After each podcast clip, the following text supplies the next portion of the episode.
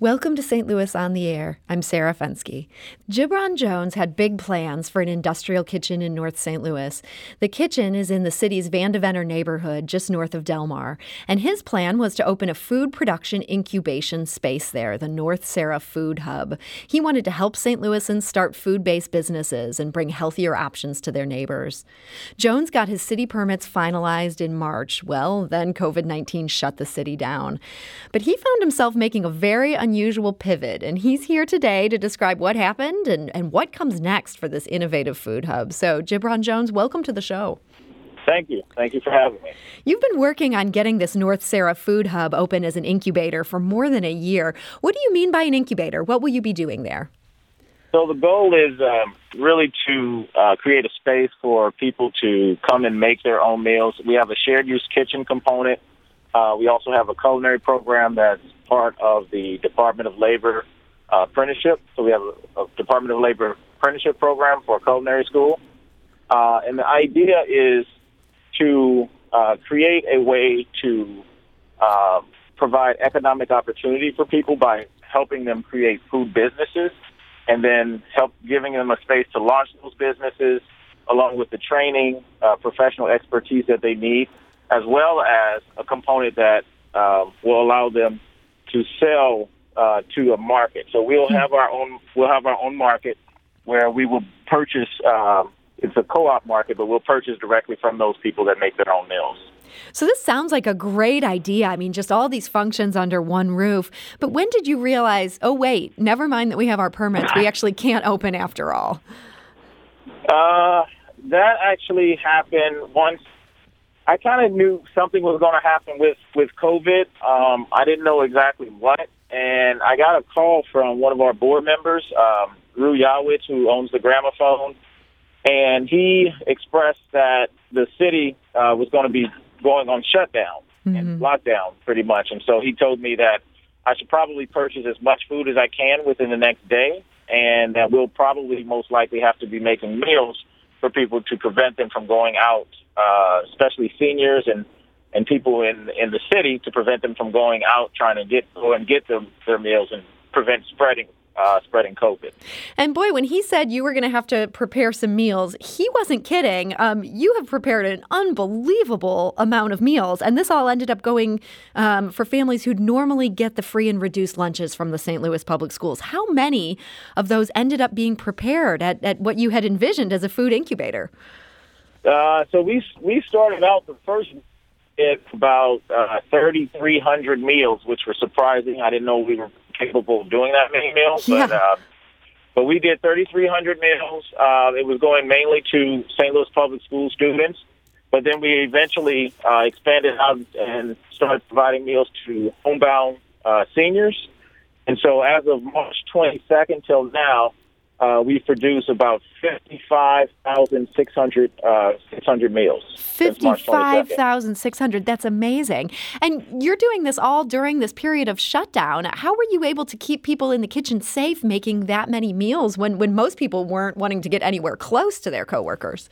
Yes. Uh, so we, we've issued and put in place uh, specific protocols. Um, we take temperature. We do temperature checks when uh, when you first enter the building. You have to wear gloves. You have to wear masks um, at all times when you're in there. Uh, the kitchen staff, uh, whenever they're in the kitchen, there's constant uh, every you know every 30 minutes hand washing, um, constantly replacing our gloves, and just really just trying to put measures in where we're not um, allowing too many people into the kitchen. So we had a clear staff of, of a handful of people that we allowed into the kitchen, so it was 12 individuals.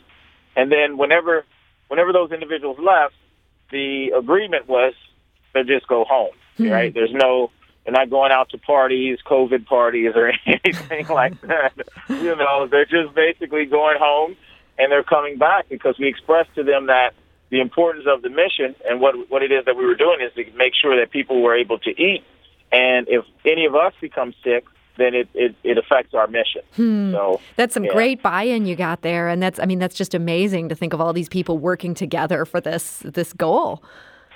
Yeah, I I would say you know if I would we have a really really great team of professional uh, individuals. Um, Gerard Craft from Niche Food Group, uh, all of his staff, um, they were uh, furloughed, and so we basically brought them on, and we were able to provide them uh, stipends to kind of keep keep them uh, going when um, when all of his restaurants shut down, and so that actually allowed them to be able to you know continuously pay bills uh, during the time of, of shutdown and everything like that. So mm. it really helped helped them out a lot, and uh, they you know he has a really professional team. Uh, everyone on his I've seen his kitchens and work. It's like clockwork, you know. So he's he's uh you know he's he's rated the best chef in the Midwest, you know, for a number of reasons, and that's one of them. Yeah. Well, so you did this remarkable pivot 55,000 meals later. Are you just itching to get back to this idea that you started with, the North Sarah Food Hub? Yes. So we are slowly getting back to that. Um, we will be launching our our grocery delivery component, um, and that's going to launch in the first week of September. So we'll be delivering. Uh, people can order the uh, groceries online uh, from our, our website, northsarah.org, um, and then they'll be able to purchase different different uh, bins. So we'll have a standard bin where we'll have fruits and vegetables in that, uh, but then they'll be able to pick from another bin, they'll be able to pick and choose whatever fruits and vegetables that they want in there. Hmm. And then we'll deliver those out to them to their locations, or they can actually schedule a time to come pick it up from our location. So we're going to slowly ease into that. Um, and then we'll start, you know, once once things start to uh, get back to normal, then we'll start launching, obviously, our, our culinary school, um, and then we'll fi- finish building out our physical uh, physical grocery store location, and then we'll get back into making meals. If the St. Louis Public Schools uh, wind up opening, we'll be making uh, meals for the St. Louis Public Schools. So soups, marinara, uh, salsas, things like that. Probably about 150 uh, gallons of soup per week for the St. Louis school. Wow. Well, so I mean, you've kind of like you know had this very intense couple months, and yet now you know the big picture is still ahead of you. This big goal. Do you feel like, man, now that I've done these thousands of meals and gotten the, them out to people, like this original dream, this is going to be a piece of cake? No, no. Not at all. no, I've I've learned this is our tenth year in operation in terms of uh, our nonprofit HOSCO, uh, mm-hmm. which stands for Holistic Organic Sustainable Cooperative. Um, and so it's it's I don't ever think anything is going to be a piece of cake. Mm-hmm. Uh, there's a lot of work that that uh, we do. You know, we have a we have a farm out in uh, unincorporated uh, North County, out in which would be considered somewhat the Florissant area. So being able to tie together all of those different components of the farm, the food hub, the processing of the food, packaging of the food, and then also the retail side of it, where we're actually um, allowing people to uh, take part in a co-op uh, so that they can afford, you know, get affordable food uh, from a, a gro- you know a co-op grocery retail. It's a lot of work, so mm-hmm. um, I just I look forward to doing that because it's going to help help you know the community out a lot more. I mean, the work we're doing now is helping the community out, but it's not um, from a again. Our goal is to empower people from an economic uh, an economic level and give them the opportunity to create their own food businesses. And so uh, that's what we're really trying to get back to. Mm-hmm. And these are, yeah, I mean, we shouldn't sell short um, just the importance of this idea and also the challenges that go along with it. If people want more information about this, um, that's northsarah.org. That's all going to be spelled out there on your website.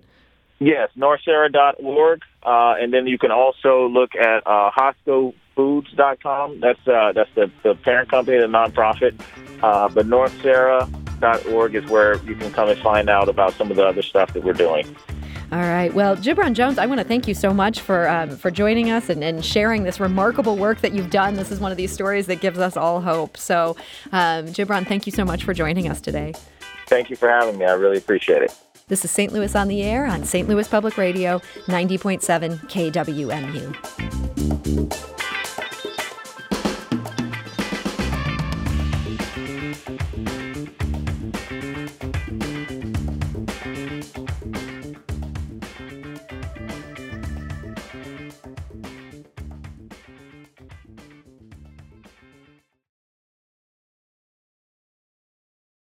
Support comes from the Missouri Forest Products Association, committed to conservation and careful management of the state's forests to make them more resilient and better habitats for wildlife. ChooseWood.com.